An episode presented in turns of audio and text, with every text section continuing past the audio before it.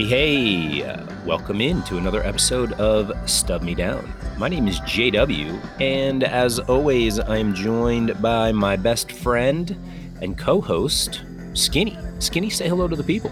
Hey, everybody, what's going on? Very happy to be here. I really, I don't got much for the beginning of this. I don't know why that is. I just, I can't say hello. I can't say hello. Go ahead, man.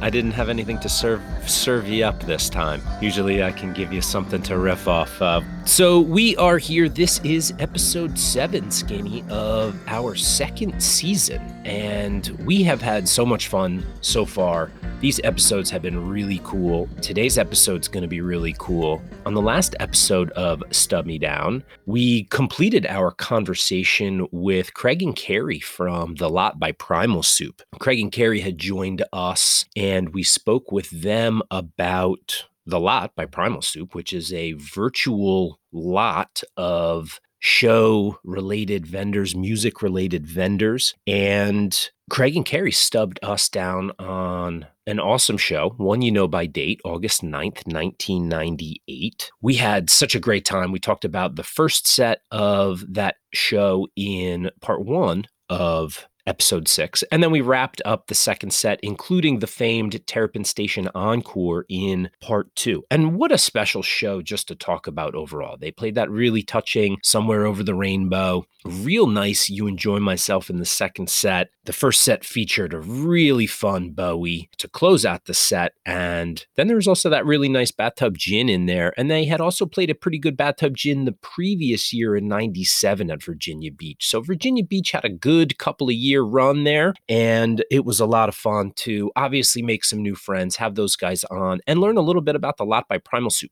Carrie has a shop called Miss Bliss Designs. And yes, that is, for those of you that might recall, the first couple of seasons of Saved by the Bell, which I loved the throwback there.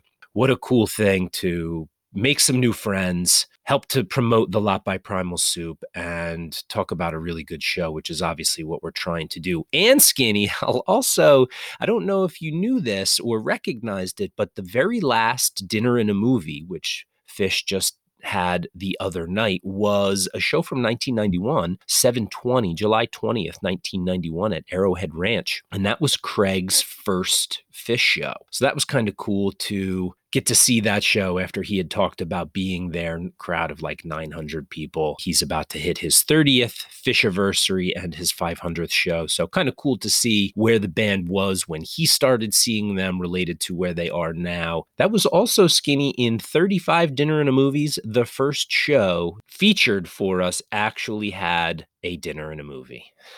Yeah that's pretty cool I mean, the best thing I thought about that conversation was we got the essence of the lot from two different perspectives. The first being Craig's perspective as a fan, which we're very familiar with and we've talked about several times on this show, but also the essence of being a vendor from Carrie. To me, that holds that free living I don't know, Haight Ashbury, Marrakesh type of shakedown experience is something that every fan can connect to, especially bands that have have that scene outside. You always kind of look forward to that. Maybe you're going to find some really cool poster that you want to put up in your living room, a t-shirt, merch. Now everybody loves merch. So, I think it was really cool just to hear their perspectives and give us that essence because that goes back also to the philosophical questions that we always ask ourselves. Not only is it what about the music that keeps us coming back, but now it's what about the community that keeps us coming back? And they shed some light on that for us, stuff we already knew, but stuff we didn't know. So I, that's what I thought was really wonderful about that conversation. As far as dinner and a movie is concerned, yeah, I tapped out last year. So they start at eight o'clock, bro. I'm I'm already hit hitting the sheets by then, man. I'm I'm old, man. Eight thirty. That's I shut my eyes or have everybody loves Raymond on or something like that. well, I watched pretty much all of them. They were awesome. It was so cool that the band did that for us, especially if you go back to the beginning of the pandemic when things were bleak. The effort by Phish to do dinner in a movie and to have the organizations that received the donations through the Water Wheel Foundation, the dinners that they made, community that kind of developed around watching these together. While we're not out of the woods quite yet, and I, you know, I, it's going to be interesting to see. The tour is traveling to some places that probably might be a little bit lower on the vaccination rate end, like starting in Arkansas. No offense to anybody that's in Arkansas. We love Arkansas, I guess. I don't know. I've never been there. It'll be great to get back on the lot. I can't wait to meet Craig and Carrie and Brian and all of our other friends that we have we have made along the way because of Stub Me Down. And it's just so cool that we've had the opportunity just to have them on our show and make some new friends man we started this thing out and that was one of the things we said in the first episode was we want to try and make a couple friends along the way as we talk about these shows obviously spend the time together we got a couple good ones with with craig and carrie so i'm, I'm super stoked to uh to hang out with them and I've got Carrie helping me out with a little birthday surprise for Megan too. So that should be cool. Oh, nice. Well, that's good. What I have learned too is that the community is so good out there, especially with our partnerships, which we always mention, and we will today at the end of the show, is that we're giving and receiving. Like we we're giving them some stickers and promoting them, and we will do that on tour as well. And we I hope to meet all those people because those connections are what's really important about the community that connection that word is a very strong word so watch they're going to wind up opening with that or something i don't know connections when i see the connection yeah hey, you're a good singer thank you there's probably a lot of noobs that don't know that song I've seen a couple of those live, Skinny. That's so know? funny. Yeah, I saw one down in I think Charleston but I can't remember. I could if we were talking about it specifically, but we're not.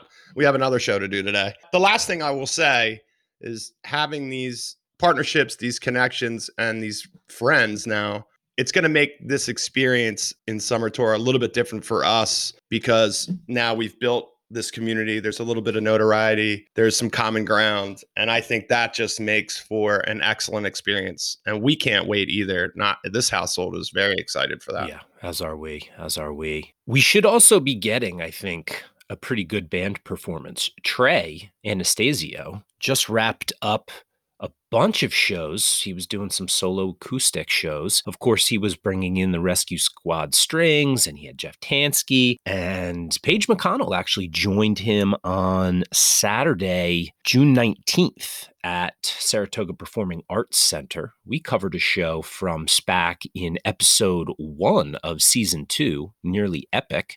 We talked about June 19th 2004 Phish show from SPAC, and Page came out and played a couple of songs with Trey. I love the picture of the two of them hugging. It just it hits you right in the heart. And Page came out and played Mountains in the Mist, Sleep, Waste, and Sleeping Monkey with Trey at the end of the show. So really cool. I think the boys are going to be pretty tight. Trey did a couple of shows at the Beacon Theater after that, so he's definitely playing. Gordon posted a video the other day from rehearsal from him practicing. You know, Fishman works like eight to 10 hours a day practicing his drumming. I'm pretty excited. Tour starts in just a couple weeks. So, Skinny, it'll be interesting when this episode drops. We'll be in the thick of it as far as tour is concerned. It'll be interesting to see what the perspective of the music is then. But I'm going to make a prediction that it's going to be pretty fucking badass. Yeah, I don't really like to make predictions because I like to hit it and just experience it as it comes day to day. Try not to live in the future too much, try to live in the present. But we're going up the day before, which will be our one year anniversary of our wedding, to be up there and be ready. I'm sure the stage will be set up. If not, it'll be almost done, I'm sure. And that's just going to make for a lot of anxiety as you call it nervous belly like what's going to happen? And not that i am going to freak out i'm not freaking out but i will be kind of freaking out show day. I'll just be like jojo the idiot circus clown all ready to go. You know how it goes. My family has a term for that skinny. So the term is journey proud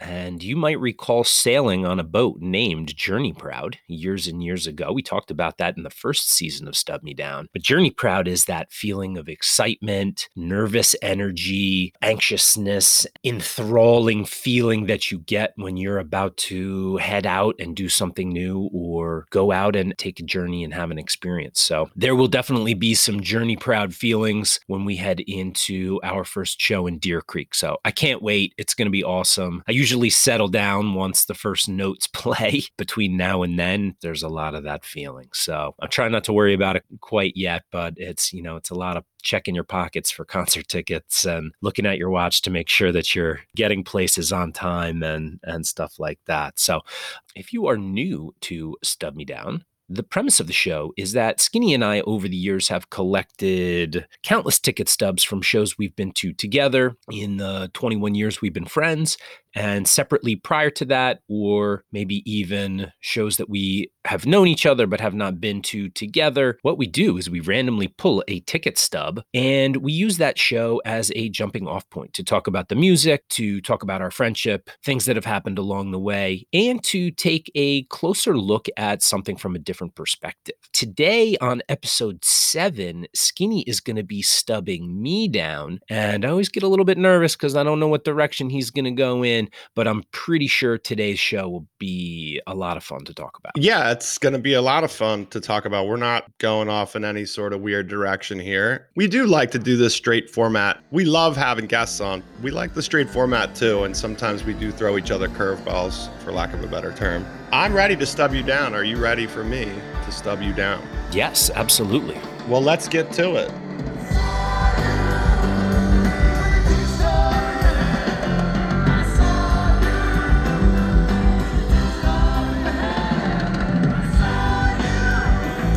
All right, Josh. So, Phish from the Xfinity Theater in Hartford, Connecticut, July 9th, 2016. Really good show. Solid. You weren't there, but somebody really important in my life was the first time that I had been to a show with them.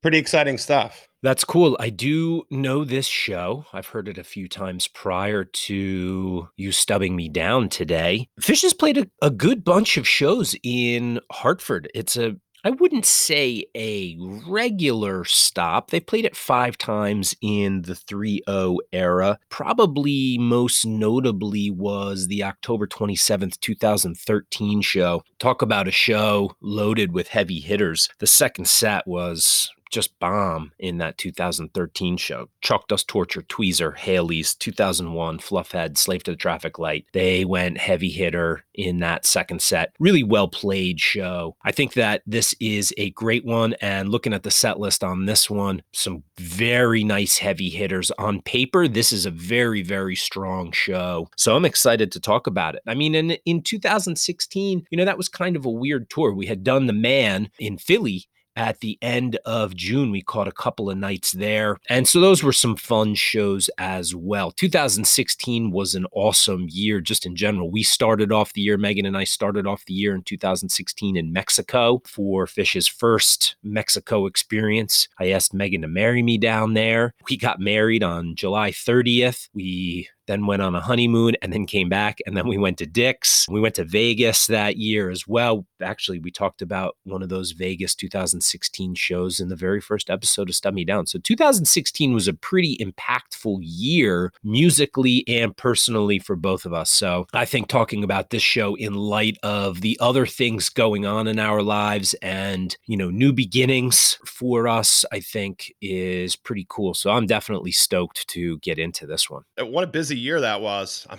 I'm glad we're still friends. like, I mean, we traveled a lot together. There was probably a couple take it easies and fights, and you know, but we always get it back together. The wedding was an unbelievable experience. For those of you that don't know, I got to officiate that wedding, so that was really awesome. Did an amazing job, by the way. He did an amazing job. Thank you very much. Thank you very much. And thank you very much. I, in the meantime, had just met my wife, Amy, earlier that summer, AKA Highway Jill. we met uh, on an Orioles bus trip, and I wasn't even gonna go on this bus trip. Kelsey's, which is a local pub by us, had an Orioles bus trip, and I came in there, and they're like, "You're going to the game tomorrow, right?" And I was like, "Huh?" So I guess I had drank a couple Miller Lights and decided that I was gonna go to this game about two or three weeks prior, and had paid for it, which was even all the more remarkable, I guess. It comes to find out that in this bus trip, Amy sits right in front of me, and we start to talk, and her friend mentions that she is also a fan of Phish because they asked me what I was listening to. I was by myself, so I was kind of listening to music and having a couple beers on the bus as we got down there. Now I knew some people. It wasn't like I didn't know anybody, but then we hit it off and started talking and then subsequently started dating. After I got back from the Mann, I was like, we should go to a show. Closest show and as far as tour was concerned was Hartford. We had to get up at five in the morning. We got a Airbnb or it was like a bed and breakfast actually. It was this bed and breakfast place, which like your grandmother probably would be comfortable staying in. It had like the four post bed, the Laura Ashley wallpaper or whatever. You know what I mean? It was very nice. Don't get me wrong. it was definitely not made for the Wook crew, I guess we beelined it up and, and Amy drove that first leg and uh, right after the GW bridge, which has traffic at any time of the day. And uh, by the time we got up there, that's what we were trying to beat was that traffic over the GW. We didn't. We kind of marked around and, and went straight to Hartford and hung out before the show and had some lunch, but went and saw our first show. And, and that was the first of many experiences, not only with Amy just in a relationship, but now as we're married, we're seeing shows all the time. We just had the great opportunity to go out to Red Rocks and, and see an old band that I, I've liked for a long time, Big Head Todd and the Monsters. And it was the first time I'd ever been at Red Rocks for a concert. So to have Amy there and, and do those travels and also with you guys. So we have traveled plenty of places together as a crew to see different shows. And this really started it. I mean, she started a blaze from one tiny spark I didn't even detect. So the rest is history. Yeah, I will absolutely agree with you there. One of the absolute best things about Megan is her love of music and that we can share that together, go to shows together. I know that that is something that you and Amy have as well. And if my partner was not interested in going to see music like I am, I don't know, that relationship might be doomed from the start. It can cause problems. Take it from me. yeah. well, um, we do have some great music to talk about. You want to get into this set a little bit? Yeah, go ahead. Let's run it down. All right. So we are talking about Phish from July 9th, 2016, Hartford, Connecticut at the Xfinity Theater. Interestingly enough, Skinny, the previous night, Phish had played in Mansfield, Massachusetts, and they played at the Xfinity Center. So they played at the Xfinity Center one night, and then the next night at the Xfinity Theater. So those corporate entities really making their mark on that 2016 tour. What's the difference?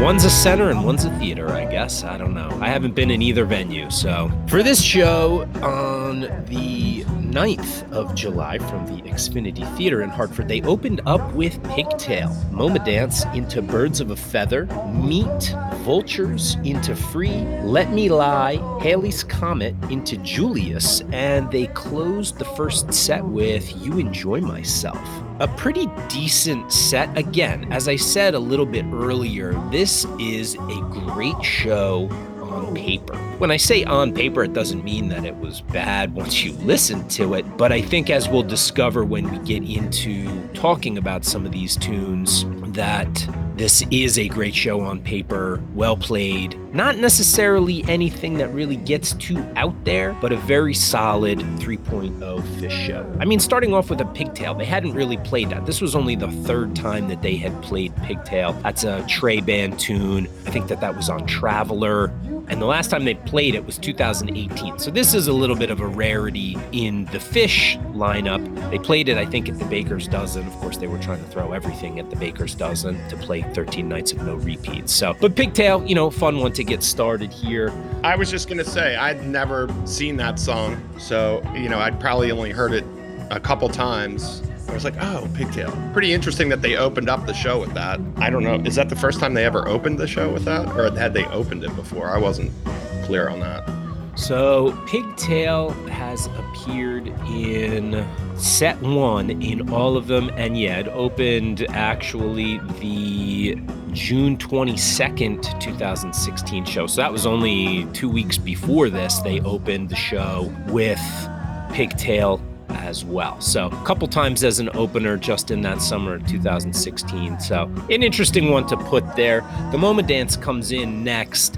We talked about the Moma Dance when we had Craig and Carrie on, and we talked about how it originally was a song called Black Eyed Katie. It was just an instrumental. And in that version that we talked about from the August 9th, 1998 show, it's about a 10 minute version. And the first five minutes of it just about was the intro. Now we get to kind of where Moma Dance is today. And the intro was only maybe about two, two and a half minutes long. So you can see a little bit about how that song has evolved. They just now kind of get into it and get out of it a little bit quicker than they did back in the day. Yeah, and it seems like in these first two songs, I can just tell you as someone that was there, Pigtail, obviously, people are still filing in from the parking lot. We had parked pretty close. I paid like the extra money to park. I mean, it's the least I could do, considering like Amy got us up at five in the morning and it's like, let's go to Hartford. like, oh, I think I could take care of the parking. and that pigtail on that Moma dance, the crowd had not filled in. Now, as the set comes around, you know, three or four songs in, then it started to really pick up. I mean, we were right in front of the walkway. They have a walkway like every venue does right before you get to the shed part. It's very large. We were right in front of it, so we had good sight line. We had great sound coming out of there. A very large venue. It was really, really big. And I think those two tunes kind of, it's almost like Phish realizes not everybody's in here yet. And they didn't stretch out that Moma dance. I don't I'm not saying that's the reason why. And I think as you see the show go on, they kind of just stack the deck without really going anywhere with any of these songs. It's not like they just cut them off, but they didn't extend them or play them super long or get into like crazy, crazy jams. Moma Dance, to your point, is they did not. I mean, it's only seven minutes. I think that's a good description of the set list. And then listening to it, the evaluation of it as well. They kind of stacked things up, but they didn't really necessarily take anything out for any sort of a crazy ride. It's interesting you talk about how the sh- the venue was still kind of filling up at the beginning of the show. This is a Saturday. It's the middle of summer maybe people were hanging out a little bit longer. I know that it rained at the end of the show. Was it a was the lot scene affected by the weather? I know we always talk about the weather, right? And it usually only rains in Philly, but here you are in Connecticut. I know that when you uh, we get to the end of the show, I know that the weather was not that good on the way out. Was the weather an issue? You know, pre-show um, as you guys were getting there and hanging out? No, it wasn't. We were, you know, we definitely tailgated and hung out, and everybody was. Some people were always very kind, and, and we were kind of up close, and people still had their pop ups. It was a little bit of drizzle. It was a gray day. Certainly wasn't cold by any stretch of the uh, imagination. Might have been a little chilly. And what was the lot scene like? We talked a lot about the lot with Craig and Carrie and different spots, different locations were welcomed more often. Was this just kind of your typical lot? Everybody was cool, everybody was having a good time. Yeah, they actually had a vending area that was really looked like it was procured by the the theater itself, by that venue. I guess what you would probably have to do is buy like whatever a one day license or they let you set up in this one area. And so we walked through there a couple times and it was very chill. There was nothing nefarious going on, as it were, and people were having a good time. Now, there was a backlot scene as well. But like I said, we parked right kind of near the theater. So you walk out of the theater, our car was like, you know, the second or third row. Uh, we didn't see anything that would be that tribal situation that we've all been a part of. I'm just always curious, especially when people are still kind of dragging their feet getting into the venue after the show has started. Um, and of course, especially vendors and stuff, they got to break down their stuff, and that takes a little bit of time. Just always interesting when the venue is not almost full. Of course, the last time I was at a show to see Phish was on New Year's, so I think everybody probably raced right in. Plus, there's no lot scene, uh, you know, New York City. There, um, it's really just kind of milling about in front or or hanging out in some bars prior to that. But so the Moma dance they take right into Birds of a Feather, which this is a super tight version, real quick, only less than seven minutes, but real quick. Trey gets into some real real nice licks there. This is another one, another repeat from that August 9th, 98 show that we talked about in episode six. You mentioned your affinity for Birds of a Feather, and and I really like the allegory of birds of a feather flocking outside and all of us out there in the parking lot. And it is a perfect kind of environmental Phish song, I think. A great summer tour song. From birds, they then go and play meat, and then they play vultures. So you've got birds of a feather, meat, vultures. So there's, I feel like maybe a little bit of a bird theme in there with some meat kind of that the birds are going after, vultures circling around. I don't know. I didn't know what to make of that. I didn't at the time until uh, you see the set list again. Like as you peruse over what you're talking about or, or what you're thinking about, and after you listen, and then I saw that thematic: birds of a feather meet vultures. So I guess the birds died. they were turned into meat and like you said the vultures circled around.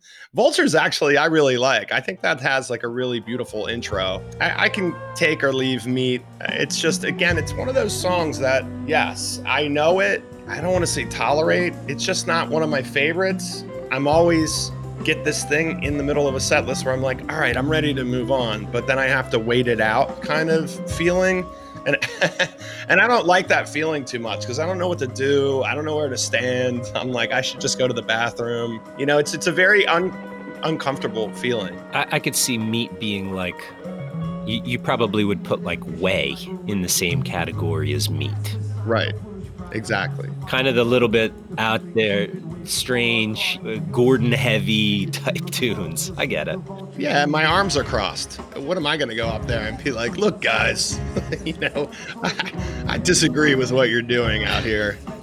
so, you know, you don't have the opportunity to do that. It's not your say. You don't have a say in that. So, what do you do? You just tolerate it. I do really like Vultures. Vultures is a great tune. The last time they played Vultures was on July 14th, 2019, at the Ruby Waves Alpine Valley show, and that was a show full of bust outs. And obviously, the Ruby Waves is the monster that everybody knows about, but Vultures is always very cool to see. And they've only played it four times since this 2016 show. So a little bit more of a rarity these days. So it's always nice to get a Vultures. They followed that Vultures up with a just about a 10 minute free this is a pretty bomb version of free. Not that it goes out there, but they break down the song at like 340 when they do that heavy bass drop. Gordon really does some cool, funky stuff right through the middle of that. Trey runs a little bit of a delay loop. So I really enjoyed the free. And a mid set free, I think, is just a good song to kind of get everybody on the same page, grooving, especially when they get to that bass drop and it's da da uh, everybody just starts to kind of get into sync a little bit with the music. That's a great crowd engager as a song. And this is a this is a pretty fun mid-set version. Yeah, and Free does that to me too. It has a mid-song breakdown that everybody can identify with it. Think Reba has a mid to end song breakdown that everybody kind of soars up to and waits for and it crescendos and you're just all that excitement gets let loose and it's a really strong version. It's one of the longer songs of the set, and then they dial it back with the "Let Me Lie," but that "Let Me Lie" hadn't been played in a long time, and it's a really strong version of that. I know, so I don't want to hear that there, but you know, you got to kind of bring it back a little bit. I like when they dial it back, especially if it's something that I can identify with. And Amy and I, after seeing that, we listened to that song all the time. So that was definitely on repeat for us um, after we went to that show. And as you said, let Me Lie was a bust out here. The last time they had played that was in August of 2010. I looked it up. It's 229 shows. That's a pretty significant bust out. And Let Me Lie was on Bar 17, which came out in 2006. Uh, and then Phish also included it on Party Time. Yeah. I saw a really cool acoustic version of this at Festival 8 in 2009. That was a pretty cool. The Sunday they did a, an acoustic set, and this was a very pretty version. And I like the song. You definitely need a couple slowdowns from time to time. And this is one that's not going to get me upset. I might have gone to get you a beer if I had been at the show, but. Well, that would have been nice because the rest of the set is fire. Yes, I would definitely want to make it back for the Halley's Comet, Julius, and You Enjoy Myself closer. The Halley's Comet was pretty standard, not very long. I mean, this thing didn't even come into six minutes here. The Julius was a good rager. And Skinny, I know that Julius is not one of your favorites, and I have to take a minute and ask why. Because Julius is a great tune. It's a party tune. I used to hate Hoist. When the, I first heard Hoist, I thought that the whole album was terrible and that Phish was awful and that I would never listen to these guys again. I really got that one wrong. What is it about Julius that you find offensive? I don't find it offensive. I, I just think after a while, just end it already. Everybody likes that part at the end. Don't blame it on yourself. Don't take another step. You don't want them to take another step. I don't want them to keep taking another step. they keep repeating the same thing. I guess it drives me crazy. It's kind of like a Suzy Greenberg. Suzy, Suzy, Su- yes, yes. Suzy Greenberg, yes, yes. Hello. It's the same thing with Julius. I'm starting to find out maybe I don't really like Phish. I'm gonna need to start keeping a list of of these songs because every, I feel like every time we talk, you're adding another one to the list. I mean, obviously, I know that there are a few like Mound that you definitely do not care for, and and I knew about Julius, but I didn't realize that Suzy Greenberg is now in this uh, list as well. We're, I'm gonna have to start keeping a checklist. As we have discussed in previous episodes of Stub Me Down, there are only really two Phish songs that I think destroy a set. Um, and I can usually get over them quickly. I won't name them here. You'll have to go back and listen to previous episodes of Stub Me Down if you want to figure out what those songs are. But Skinny keeps adding to his list. So I don't know. Maybe in another couple of years, another couple of seasons of our podcast here, he's going to have like 40% of the catalog crossed off the list. Right. And then they'll have to play like all covers or something or like a three song second set with like a bunch of like a bunch of jams in it that are just, you know, fun to dance to and they go back to cow funk. I don't know. I don't know what it is. I, I, do know that you like the last song that they closed the set with, You Enjoy Myself. Not a very long run through here, and you're probably not going to get a monster You Enjoy Myself to close a first set. But this is a pretty cool version.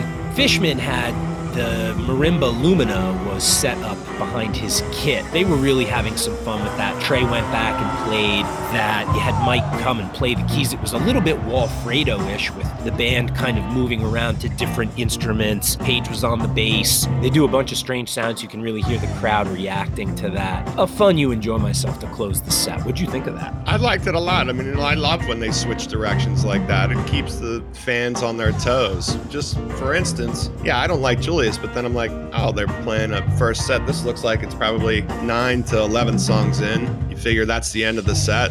And then you enjoy myself is going to really come in probably at around anywhere from 20 to 25 minutes. And then the fact that they started playing around with that, as a matter of fact, in Miami, New Year's run, uh, we saw them use that as well. Trey got back there for, I think, that Weekapaug Groove, which is just a monster Weekapaug. They were fooling around with it then. So I always love when they find something new to fool around with and then present that to the fans. I thought that was definitely interesting. And again, like you said, it's not this some incredible you enjoy myself. As a matter of fact, it's a good version, but it's it's cool because they did that. That's what makes it a little bit different than other versions of You Enjoy Myself. But again, it's not like some monster YEM. Who doesn't love that to end the first set? So, just to review the first set from Phish in Hartford, Connecticut at the Xfinity Theater on July 9th, 2016, the, band opened the show with a Trey Anastasio band tune, Pigtail, Moma Dance, into Birds of a Feather,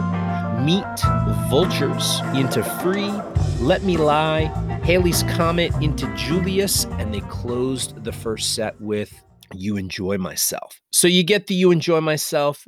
Halley's Comet, I think I would consider Halley's to be a heavy hitter. It is not a heavy hitter version here, but certainly getting a Halley's in the first set is a lot of fun. You got a couple of first set staples or kind of standard delivery staples with MoMA. Free is going to be another one. And Birds of a Feather, too. You know, that's a song that they're going to drop in. They can definitely take that for a ride, as we have seen on many occasions, but that's just a fun kind of staple Phish tune that you're going to get. So they're kind of sprinkling a few of those around with a couple of those heavy hitters. So fun set. The highlight's going to be the closer there with the You Enjoy Myself. And always fun to see the band start to do wacky stuff when they start playing other instruments. That's a little bit of a rarity. That's a little bit of a treat for fans to get and to be able to say, hey, yeah, I was there when Page started playing the bass, you know? And and so that always makes for a fun show experience as well. Getting into into the second set. Skinny, I think you know what they opened the second set here with. Down with Disease into my favorite, Sand, into Tela, Carini into 20 years later, into Run Like an Antelope, into Backwards Down the Number Line, which closed the second set. And they encored the show, double encore here, Skinny, with The Lizards and Loving Cup. Let's start right at the beginning of this thing, man. You constantly are talking about Down with Disease opening the second set for shows that you are at. So I wanted to look and see what some actual numbers for second set down with disease openers looked like. And I gave you a homework assignment and asked you to look and see how many down with diseases you had seen to open a second set. I think I actually was able to figure that number out for you. I've seen 34 down with diseases. and 13 times Down with Disease has opened a second set. Jeez. That's crazy. I did not do my homework, by the way. So I failed homework for this show, but you know, I will have to go back and look at it. Maybe I will before the next episode so that we can kind of briefly go over those numbers. I'm not surprised. That's that's a large number. And here we go again. It's not like I don't like this song. I actually like Down with Disease a lot, but I think the problem is is that I'm confronted with it all the time. Can't you pick another second set opener besides Down with Disease? And again, this is a rager. The white lights come up. It's dark by now. People get really jazzed for this after waiting anywhere from 30 to 45 minutes during a set break. You're ready. You're ready to rage. Second set usually has this ability to take off and into outer space, whereas the first set kind of gets you settled. You might hear some stuff you really like. That second set feeling is, man, I, I cannot wait for the second set. I still got half a show. I, I wonder what's going to happen. And then they open up with Down with Disease. And it's just because I've heard it so many times, I want to kind of feel something else besides a Down with Disease. And I get it, dancing on my lawn, everybody's partying. I said, you know, the white lights come right up in your face. People do a lot of fist bumping and what's that?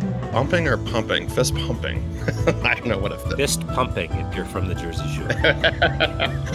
right, right. They do a lot of that Jersey Shore stuff. And I guess then they can take it into the nether regions where they just totally fall apart and go type 2 with it. And this version actually is almost 20 minutes. It does enter into that territory and it's interesting what they do with it. I could have said if in my perfect world, I would have rather started it with the sand going for 20 minutes than a disease, but they chose the disease this night. Not disappointed. I'm I'm happy. You know, we're having a good time. Sounds great. Well, I figured that you have seen 10 down with disease second set openers, which, I mean, that's roughly 10% of the shows that you've been to. So I don't know what that means, aside from 10% of the shows that you go to have a Down with Disease second set opener. This is a very nice version of Down with Disease. There's a great jam the last 10 minutes here. Right around the 15 minute mark, Trey and Fishman are absolutely destroying this thing. Trey starts this repetitive hook that he gets going. Fishman, octopus like. We talk all the time about Jon Fishman.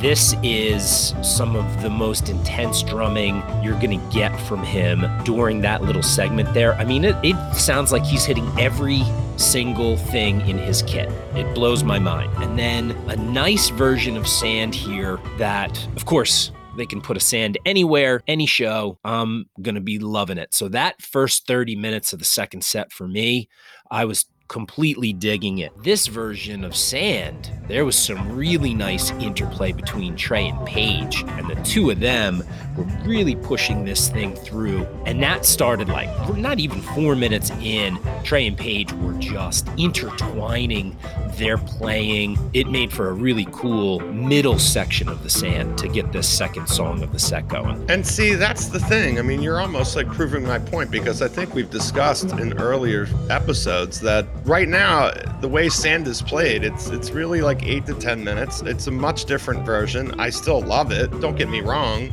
I love the song. It's like a choice. I wish I had the choice at this moment to be like, no, stop. Go type two with the sand again. Like stop running through these run of the mill versions for lack of a better term. I don't want to say run of the mill because they're not. Have that at the top of the set list instead of down with disease there. That's my preference. That's my preference. Well, Sand is a little bit, as we've talked about, Sand is a little bit of a different tune these days. Back in the day, could turn into a 15, 20 minute ambient, dissonant jam with, you know, kind of a steady droning bass line and then the rest of the band kind of jumping in and around that And they take that out for 20 minutes. That was like the version that we had in the June 29th, 2000 show from PNC, right? Your second.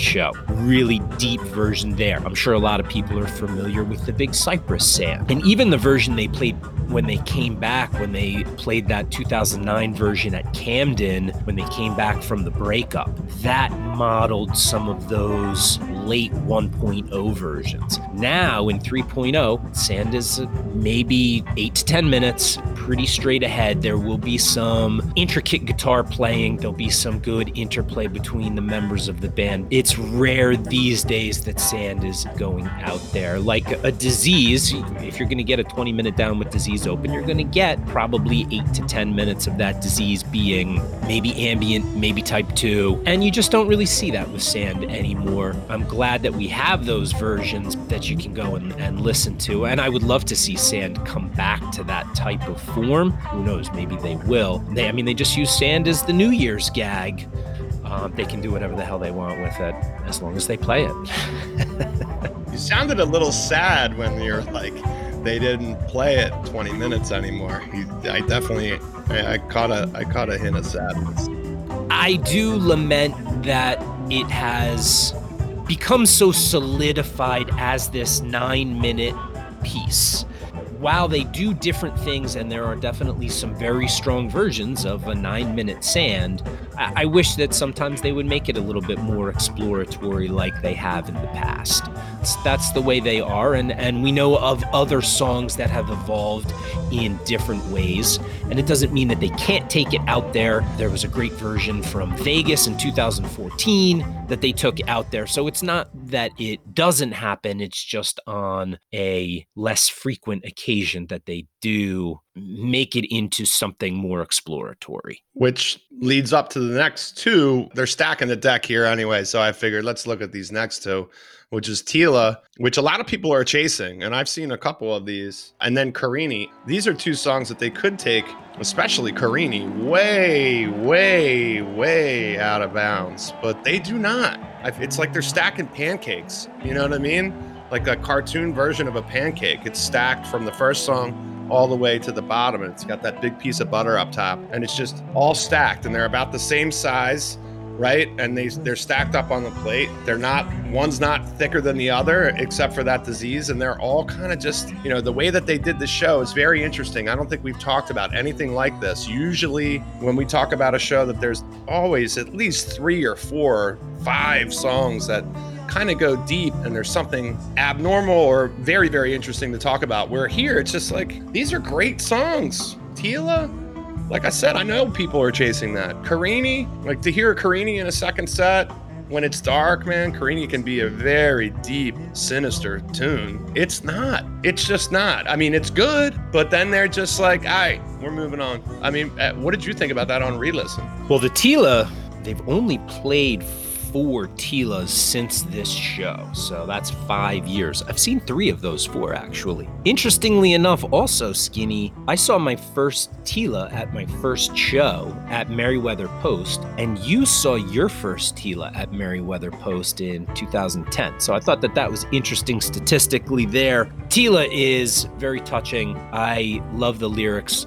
This is a very well played version. It doesn't go out there. Tela's is a pretty straight, straightforward delivery. You're right on the Carini too. Carini can be deep and dark and spacey, a little scary at times. I really like that description and that feeling that you get like ooh what's happening like kind of a dark and dirty type of jam this is a 7 minute run through it's tight, it's clean. But again, we're talking a bunch of seven minute long songs here. Nothing is really pushing the boundaries of the song, of the band's range, but they are very tight. They work in some of the chilling, thrilling screams there. They're bringing that in. Fishman's kind of doing a little bit of scatting at the beginning there on the microphone. They're not doing anything spectacular or imaginary in this seven minute run through of really any of these songs. I mean,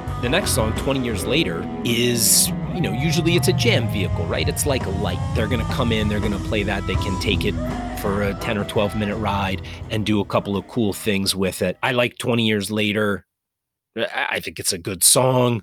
But again, you're talking about a sub seven minute version here. So it doesn't really get the opportunity to be used for a jam vehicle. I mean, hell, even the antelope that comes in next was under 10 minutes. I mean, you would think a standard delivery antelope is going to be what, 13 minutes, 14 minutes, right?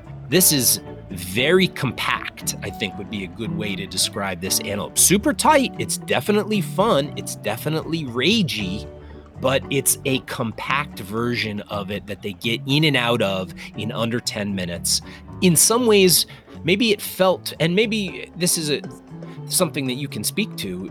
Did you feel like the band was maybe racing through these things? Were was there a, a sense of impatience that they were trying to get through these songs. It's not even like they played 25 songs in this show, right? Right. I mean, I would just say this. It, it reminds me of professional development as a teacher, where they have all these sessions and they're, you know, seven or eight minute sessions with a lot of information. And if you get one thing from it, it's supposed to be helpful. Most of the time, out of the 10 sessions that you see, you get one thing out of the 10 sessions. That's really how it works. I don't know. I, I was like, is somebody sick this night? You know, now that I look at it, I was like, did did you have the runs? Like we got to get through this material. You know what I mean? Or were they were they working on it in order to stretch it out in other venues down the line for the rest of the tour? You know, I have no idea. You know, I don't know why they do the things that they do, but I I think it's interesting. And you know, they end with a backwards down the number line, which is another like professional development song. Here's another one for you. We all love you. You know, all of our friends, and, and this is a very deep song for us, but we're only going to play it for this long. We're not even going to really stretch it out. I think it's crazy how they stacked the deck here and did not really go deep on anything, with the exception of a yem, just because of the construction of the song, and then the disease. I mean, and that's basically it. And that's 40 minutes of music right there that they backed up end of first set, beginning of second set. I do have to disagree with you about this Phish show being like a professional development for teachers because I sit and complain at all of the professional developments, and I probably wouldn't have complained too much sitting in the crowd. I know there are a lot of teachers that listen to us here on Stub Me Down. Shout out to all of you teachers. I hope you are enjoying an amazing summer vacation. Well deserved. I know that your professional development, when it comes back around in the fall, be less exciting than even this Phish show. So, but I do understand your point as far as They are running through a bunch of things. You do get some stats in here with the vultures and the Tela, so it, it counts as a pretty good show. We've talked about the show on paper is a great show. Definitely agree with you that we're really only looking at two deeper dives, and you enjoy myself. I wouldn't necessarily call that version a deeper dive. It just has always has a little bit of room in it because of the song structure, and then the disease coming in in the in the opening of a of a second set. You're going to get around a 20 minute piece here. In that 20 minutes, they're going to do do some things with it, even though this is a good version, kind of tight, kind of limited. The number line I thought was really good. The number line again, this is a jam vehicle type of tune. This comes in at under 10 minutes, but there's a nice middle part there where usually that kind of takes off and explodes. This, they kind of bring it down a little bit and kind of a reflective jam in the middle of this backwards down the number line. And we've talked about number line on, on a few occasions. And I don't know, Skinny, if you've listened to Alive Again, the podcast about Trey, but Trey and Tom Marshall talk a little bit about Numberline and Tom sending the song as a poem to Trey when Trey was going through his difficulty and Tom and Trey hadn't talked for a while. And Trey took the lyrics, put it to music, and then kind of triggered the rebirth of Phish um, in 2009. So I always like the song. It has specific meaning for our friend Sarah and me, and, and I always think of her when, when we hear it. Shout out to Sarah. Love you. Hope you're doing well. Just a nice version. So they have kind of that middle part where they dial it back down, but then they bring it back up to a, a show closing peak, and it's a good version. Again, not anything you're going to explode about, not something that's exploratory or a deep dive, but a well played version of this tune. And then we get to the encore, and you get a Lizards encore. I mean, again, on paper, this show has the goods and a double encore with Lizard's Loving Cup. I know Loving Cup is a popular encore, and, and a lot of people have that on the books in their stats. But getting a double encore with the Lizards to start it is pretty cool. Did you stay for this one? Come on, man. when, if I go to confession, you're supposed to listen. you know what I mean? Like if I'm confessing something, you should just be like, all right, Uh, let me hear. It had started to rain at the end of that backwards down the number line, probably right at the beginning or, or in the middle of it, which is interesting that you said there was a reflective jam about. It was a little bit different. And I listened to it. That jam is a little bit different. Sometimes Trey jumps into that thing, and I, I really like it the way that he plays. He can play it differently.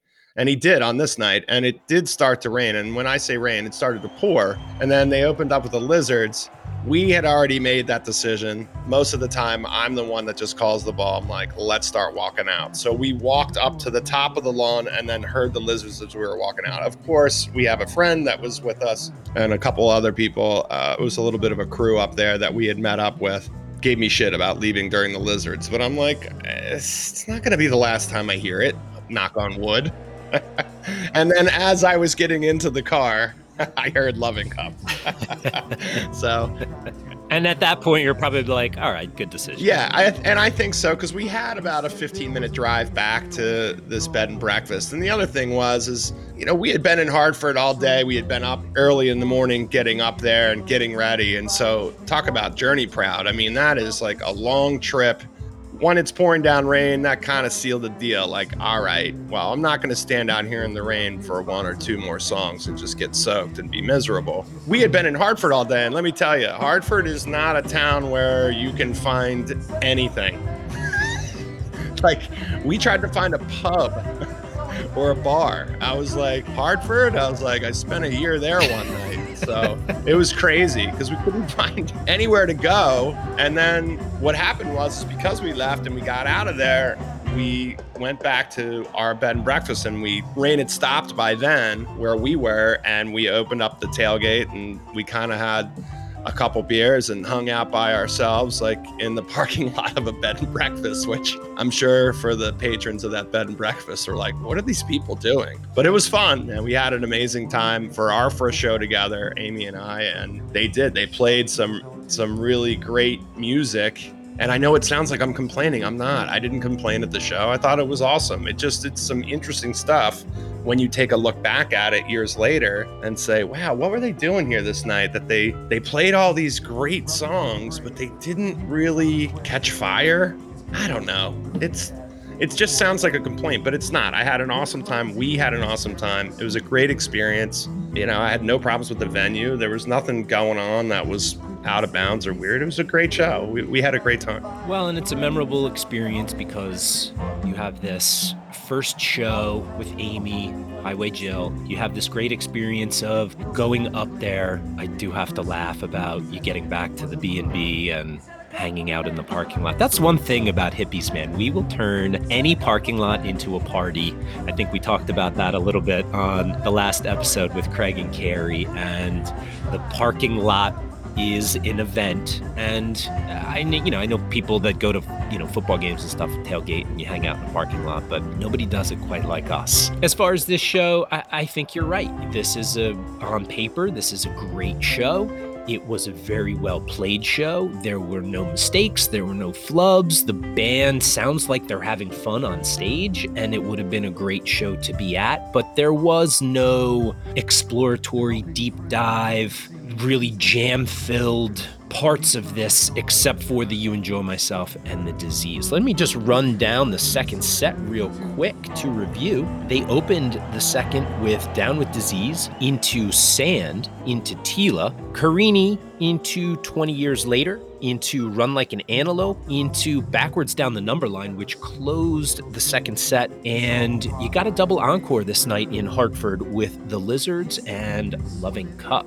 So, again, we're talking heavy hitters here with The Disease, a Carini, The Lizards, an Antelope. You enjoy myself, Halley's Comet. You're definitely getting those. You definitely get a couple of, I won't call them bust outs, but maybe rarer tunes with the Vultures in the first set. Even Meat is a little bit of a rarer tune that people might not have seen a lot of. And then, of course, Tela in the second set. That's going to be a rarity that people are going to be pretty stoked about. So they put a couple of those in. They put a couple heavy hitters in. They put a couple of staples in with the free and the birds of a feather. Throw it all together and you got a Phish show. There are a lot of these types of shows. And as you said, there, it's not a bad show. We're definitely not complaining, even though it might sound a little bit like that. But I definitely enjoyed listening back to this show, and I definitely had a lot of fun hearing it. And then, of course, the sentimentality of this particular show as it relates to you and Amy is cool and makes it memorable in and of itself, even if, you know, you guys didn't get a jam fest. Yeah, and that's the whole thing, right? It's the experience of seeing the show with somebody else um, and somebody that you care about and we have that memory now and i mean we listened to let me lie because that was a bust out like i said in the beginning of the show for i don't know a couple months it just be kind of you know it just kind of became our tune we still love that tune together. So there are things like that that make it memorable. I wouldn't put this on the top 25 shows i've ever seen but again i'll go with you. You know my favorite show was the one that i'm at and that show that night was the one that i was at and it was awesome. Not for nothing, you're taking a trip with someone you're you're learning their way of doing a show and there's a process to it and you're also trying to at that point maybe still impress a little bit right? You know we want to make sure we look good. Barely. You don't want to let all of the you know the demons out on night one night one right? You don't want to shoot yourself in the foot especially for somebody that you like eventually married her. So obviously it went pretty well, and you've seen a lot of shows with Amy. She's a great tour buddy. Um, she fills my shoes very nicely, which, as Megan filled your shoes as we started seeing shows together as well. So it's awesome that this was the kickoff to that. And I think that in and of itself makes this a, a very cool show to have been at. Skinny, you got anything else on Hartford, Connecticut from July 9th, 2016 at the Xfinity Theater? That summer tour 2016. That was a lot of fun, man. Yeah, it was. I have some really good memories of that tour. The man was really good. Going up to the show with Amy was was a great experience and one I will never forget. But no, I don't have anything else except as usual on our show, we have partnered with some people that are responsible for selling merchandise and really cool items not only on the lot, but also virtually, which is what they've been doing for this past year. These purveyors we like to mention the first one is Phan Designz, which is P H A N D E S I G N Z. And that's Scott Mitchell, who is a friend of ours. He's actually up at the Peach Festival right now. So I don't know if he's kind of working and going, but I think they're having a good time up there. I just reached out to him yesterday it looked like a lot of people were having fun at the Peach Festival. I think there was a little bit of weather, but from what I've seen, people are still raging and having a good time. I'm sure that that's just fine. A lot of great lineup there too. I think Oysterhead plays tonight, so that'll be cool. I can't wait to hear that.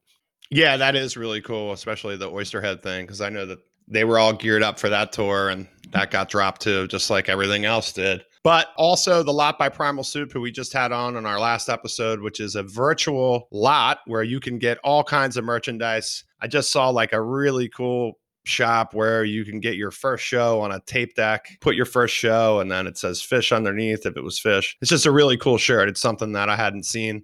So there's things like that, jewelry, candles, vegan stuff. I mean, you name it, they got it. The last shop that I'll mention is Jamazon. Jamazon.com has these amazing hats. So we've been repping them. If you're following us on Instagram or Twitter, and you see pictures, more than likely we have a Jamazon hat on because their hats are money. That CK5 hat you're wearing is pretty dope. I have one, but yours is pretty dope too. Yeah, that CK5 hat if you don't have one of those, you're missing out. I don't care if you twin me on this thing. It's really, really cool.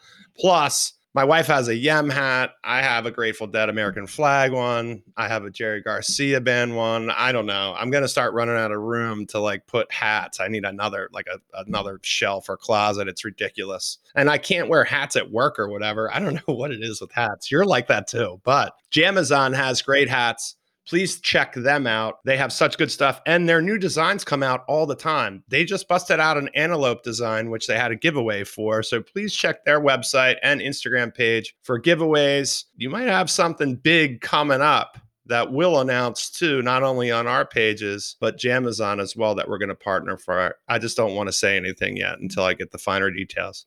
But we're so happy to partner with all those people. And they make us do what we do to reach out to community and then to help those people that are part of the community so that they can also partner with us and we get more listeners and they get more buyers and the world is a circle, bro. Yeah, one of the big things for us is the community aspect of our scene. We miss that. We want to get back to it. We want to support our friends. We want to make some new friends. And like I said in previous episodes, got to look fresh getting on the lot. It's been a long time since we've all been together. So I'm sure that everybody's t shirt game is going to be on point. And if you're a hat freak like me, you'll probably have some new ones that you'll be busting out on tour. As always, we are grateful for you checking us out here on Stub Me Down. If you want to continue the conversation with us, you can follow us on the socials. We are on Twitter at stub underscore me underscore down. And we are also on Instagram at the same address, stub underscore me underscore down. Skinny, thanks so much for stubbing me down today. I really enjoyed talking about this Phish show from Hartford, Connecticut on July 9th, 2016 at the Xfinity Theater. A lot of fun to check this one out and hear about that first experience with you and Amy. Can't wait to get into our next episode. We only have a few left on the second season here. We're going to be coming in and wrapping up our last few episodes. We've got a lot more in store, though, for this season. So I can't wait to get to it. Yeah, man, me neither. Let's get back to work. Cool, man. All right. Well, thanks again for checking us out here on Stub Me Down. Enjoy those shows out there. We can't wait to see you on tour. And we will see you the next time you need to get out of your shitty seats and down to the path. Later, everybody.